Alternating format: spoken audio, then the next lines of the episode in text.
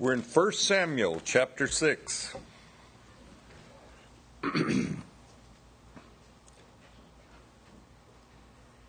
in chapter 6, the first part of chapter 6, we find the Philistines are sending the Ark of the Covenant back to Israel, and they're using two lowing milk cows to pull this cart.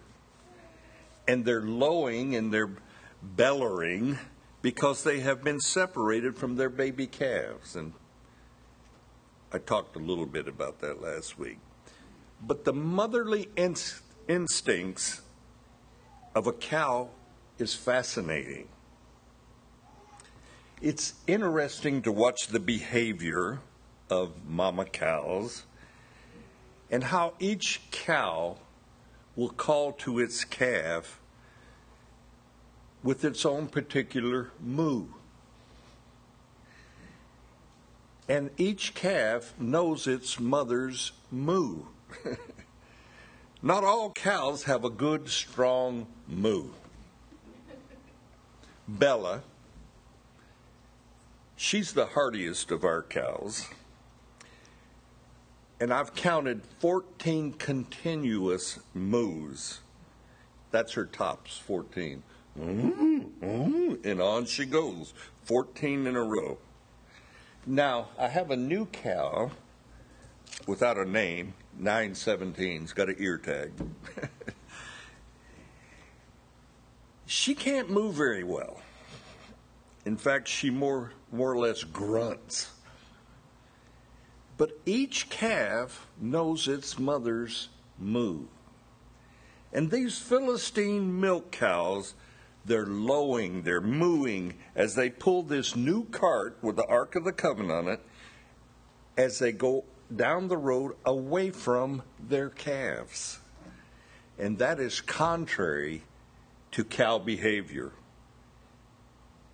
And it's sort of fascinating that God will put it in the heart, you might say, of a cow to go where he directs it. But this is a definite sign to the Philistines and to the Israelites that are at Beth Shemesh. The ark, excuse me, has been in Philistine cities for seven months. It has brought death, it has brought painful tumors, and the Philistines want to rid themselves of this ark of God so they can continue their sinful behavior in the worship of Dagon, their idol. Dagon, remember, he was half fish and half man. They set the ark before Dagon. He fell twice and broke himself up, falling down before the ark. But the Philistines don't escape this knowledge. They still choose sinful pleasures of Dagon worship. And yet he lies in a broken heap there in their temple where he fell before the Ark of the Covenant. The Philistines will not repent. They prefer living in their sinful state. They refuse to turn to God and repent. Just this past week, and maybe you like me, you, you don't watch a lot of news anymore. But on the news, they were applauding this former heroin addict and how he has been clean for three years. And they interviewed this addict, and uh, he was not having a moral breakdown using drugs, but drugs in uh, addictive form were uh, a disease. So the message was you may have a disease, so seek out this particular rehab clinic and you can be rehabilitated. And I thought, consider this, consider their message. Sin of addiction is no longer a moral issue, it's a disease because you can't help yourself. Well, I'm, I'm old school to say the least on that topic. But our philosophies of do good clinics and uh, they don't try to reframe a person from sinful habits, but they have a message. And their message is be smart, be safe in whatever you're involved in. So you don't dare try to teach a young person then to abstain from sexual activity. You just tell that young person, you can't help but sin, just be safe. What a message to go out to our young people. Our country, United States, in the past would not give health aid to any government who did not meet the mandates of safe sex, or, if need be, even abortions. The U.S. buying into promoting what we call safe sex versus the high moral ground of abstinence. We don't teach abstinence, we teach be safe. Don't dare tell someone not to sin. Wow. And I couldn't agree with our government less on that issue. And some of our foreign policies on disease control are, are absolutely appalling to me. But the Philistines have God Himself bringing upon them diseases related to their sinful behavior. The Philistines clearly understand their sexual activity in Dagon worship was offensive to the living God. So, what was their solution? Well, let's rid ourselves of God's ark. Let's remove, quote unquote, the presence of God via the ark and send it down the road. I can remember as a wee little lad, I can remember back that far.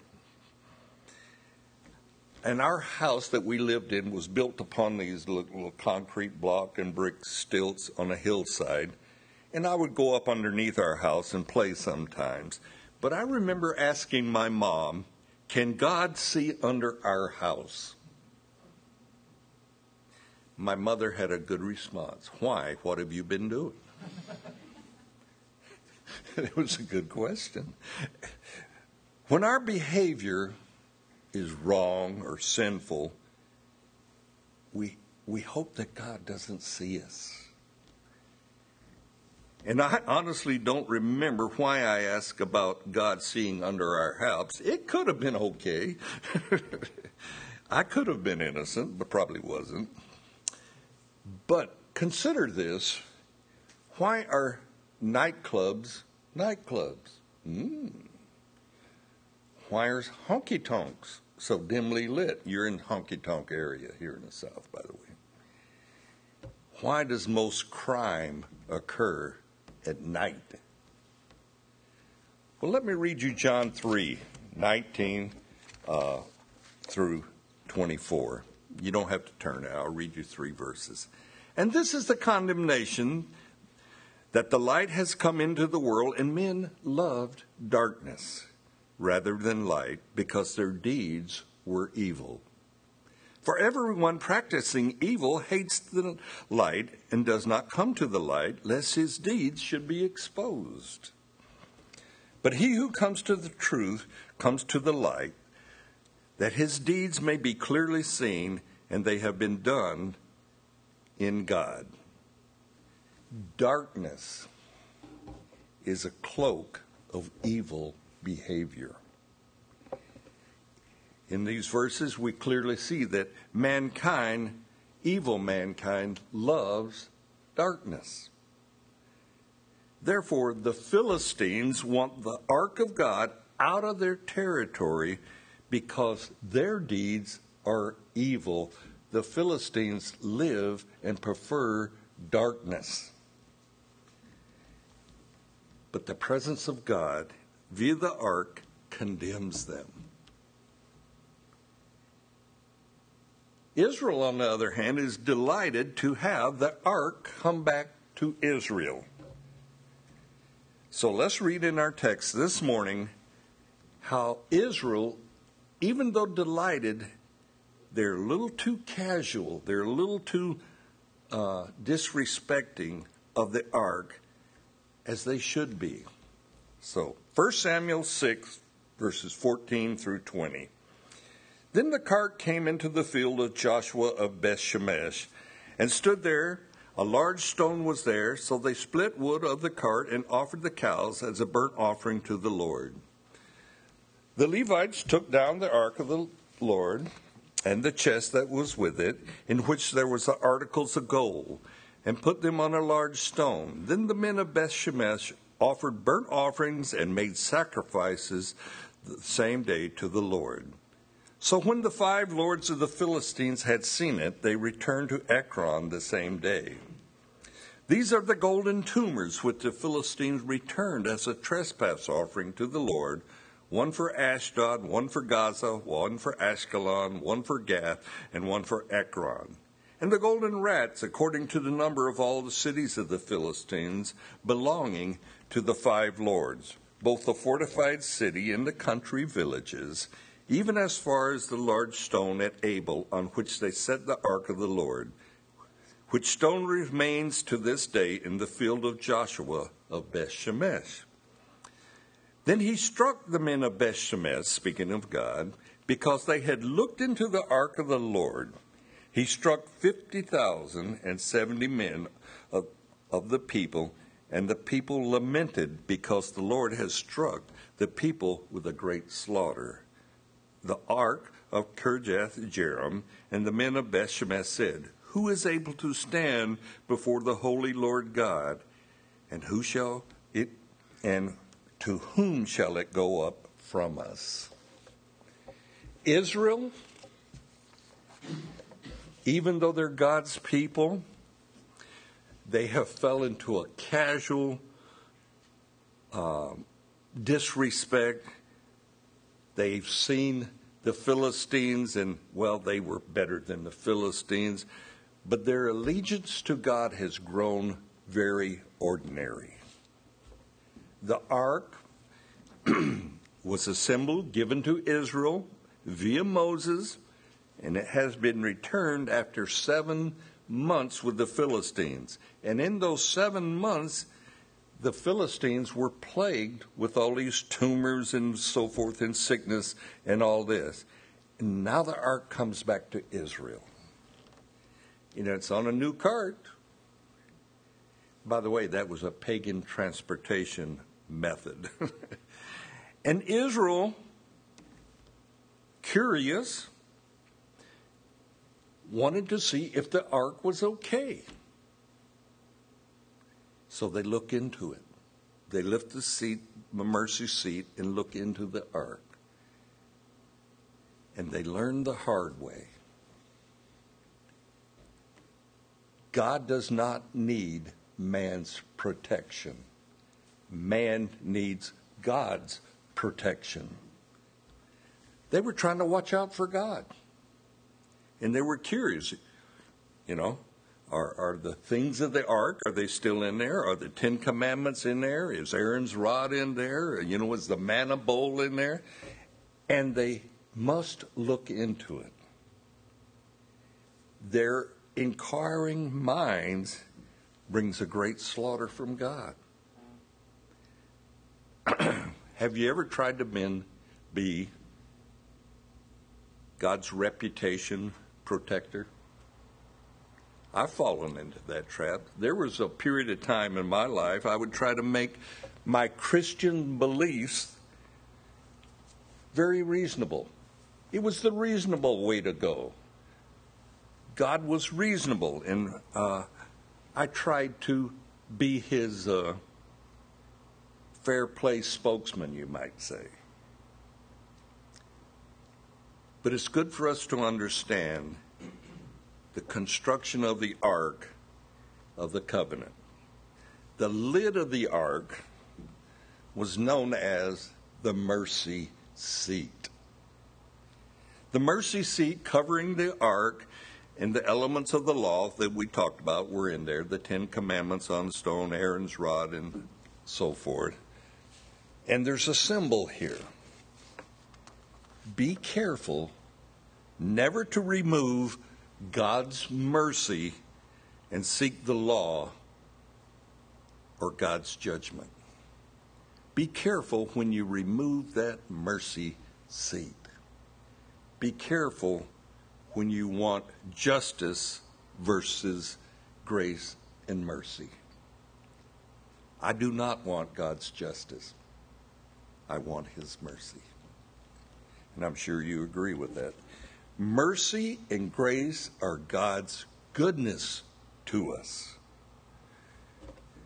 Israel, they're struck. They're struck with a great slaughter by God when their religious leader, their priest, seek to see if the law was well taken care of. They're removing the mercy seat and looking to the law. And the symbolism here is not overlooked by God for a moment. Israel being struck with a great slaughter. God giving not only Israel, but the whole world a graphic example via the Ark of the Covenant. And his message is mercy and grace. That's what you want from me. You don't want the law, you want mercy and grace. It's my preferred attributes to believers over the law. But here is Israel. They're curiously looking into the ark. They're curiously wanting to go back to the law for comfort. There is no comfort in the law. The law condemns. But there's a tendency with us Christians for any of us that's been saved for more than a week and a half to become legalistic. And our thinking goes something like this I'm a believer, and I'm heaven bound. So let's tighten up the requirements for future believers. Do they qualify? Do they deserve grace and mercy like we do? I had a older gentleman from another denomination ask me about Calvary chapels. And he says, Do the Calvary chapels or does your church in particular give no donations and help homeless people? Or do you help people that are unemployed? And sometimes you know when a question is loaded. He's ready for an argument. And I said something generic like, well, some people are disabled and can't work. What do you do with them? Some people want to work and can't find work. What do you do with them? And I closed out our conversation with if I err, and we all do err, I want to err on the side of grace. I want to be found graceful regardless. Because we always don't know the circumstance of why someone can't work or can't find work. But none of my words convinced this fellow. And the religious leaders during Jesus' day, they had a problem with grace too. But they had added to the law so thoroughly and so completely that the average Jew, the average man on the street, the average uh, Jewish person did not even know the law, much less try to be obedient to the law. And the religious leaders, they, they find Jesus uh, a thorn in his side because he teaches grace and mercy. And Jesus is very popular at, at, at, this time, and people are flocking to hear Jesus as he expounds upon his Father's kingdom or God's kingdom.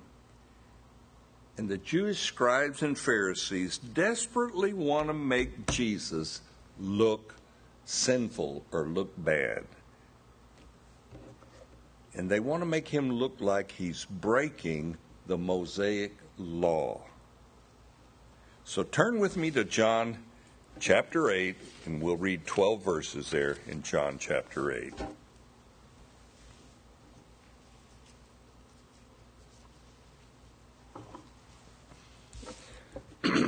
John 8, verse 1. But Jesus went to the Mount of Olives. Now, early in the morning, he came again into the temple, and all the people came to him, and he sat down and taught them.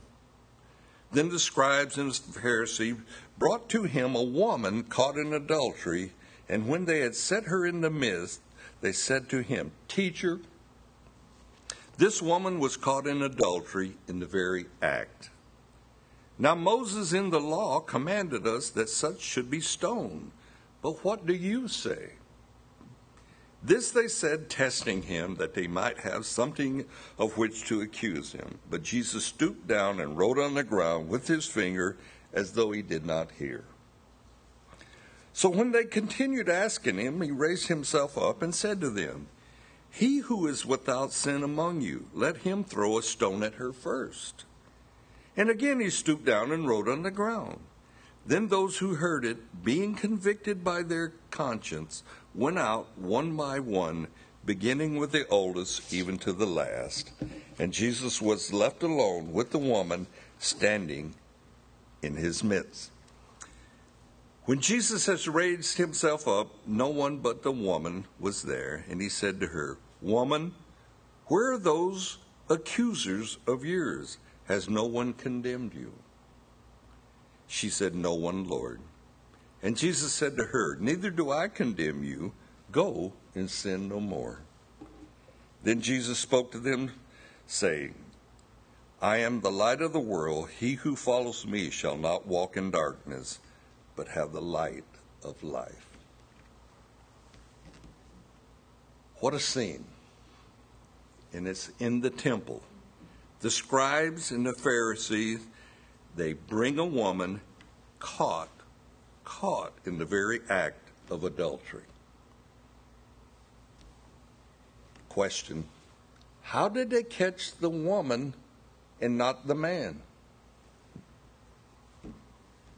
But only the woman is brought before Jesus. Brought before Jesus as a lawbreaker. And they quote Moses, they quote the law to Jesus.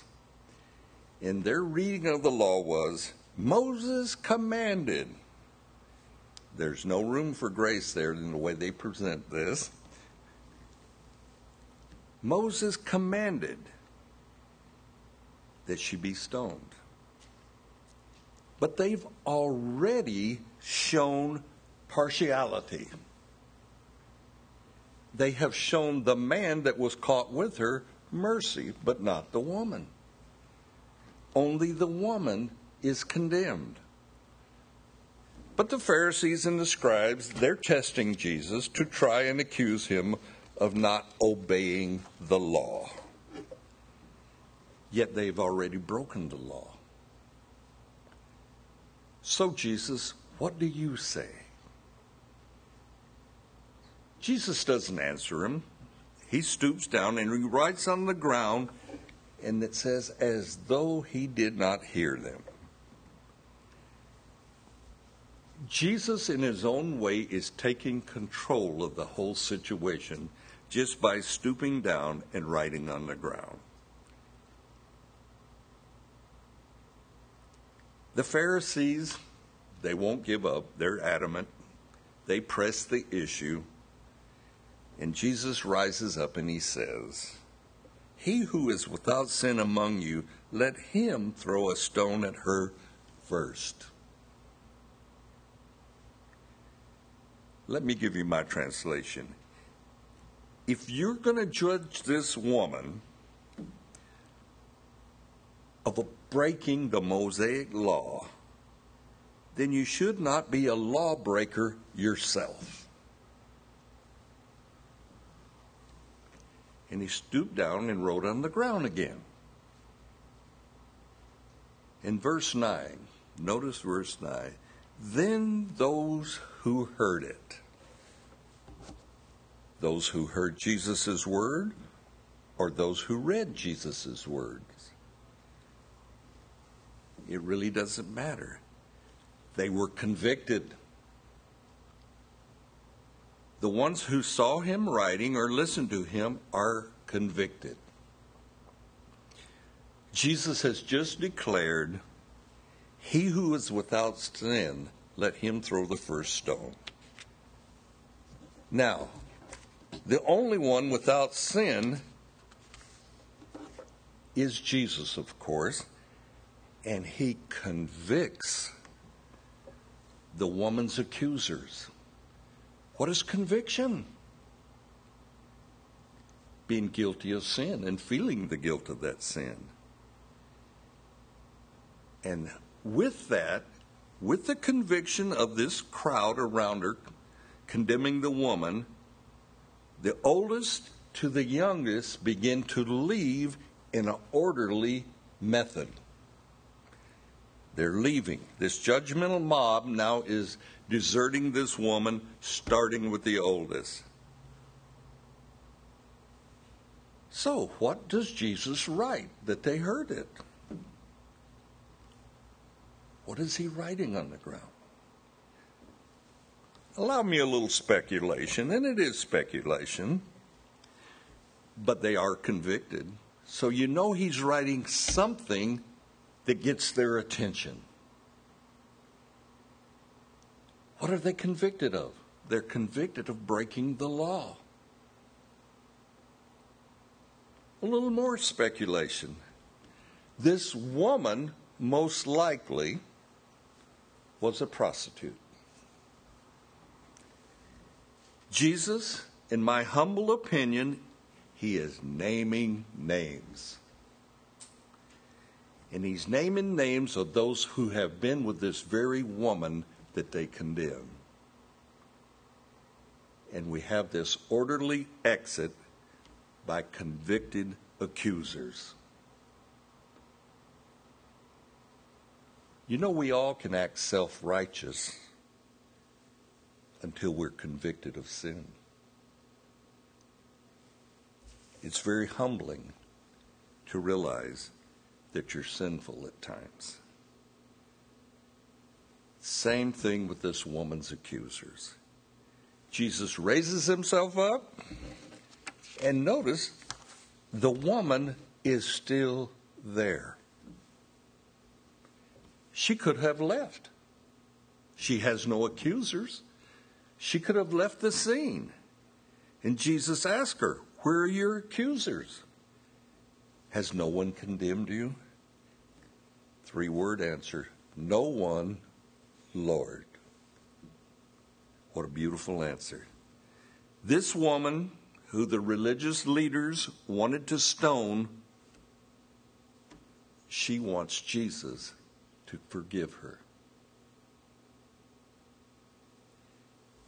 Therefore, she has stayed behind. She stayed right there with her Lord on the scene. The woman who was condemned by the Pharisees and scribes wants the only one who can forgive her to forgive her.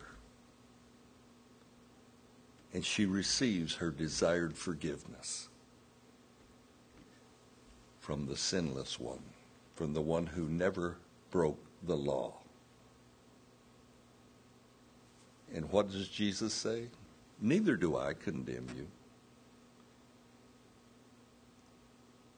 That's words every sinner wants to hear from Jesus.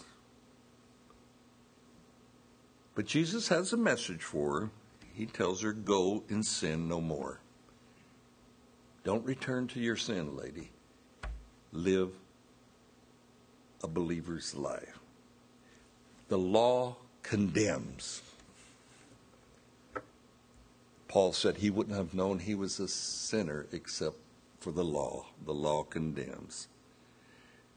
Jesus, the light of the world, tells all who would be condemned by the law go and sin no more. Great challenge. But we do sin. We don't want to necessarily, but we do sin. Hang around and have the one who never sinned be the one that forgives you. Amen. Amen. Let me get you to stand. We'll have people in the prayer room who would be more than happy to pray with you.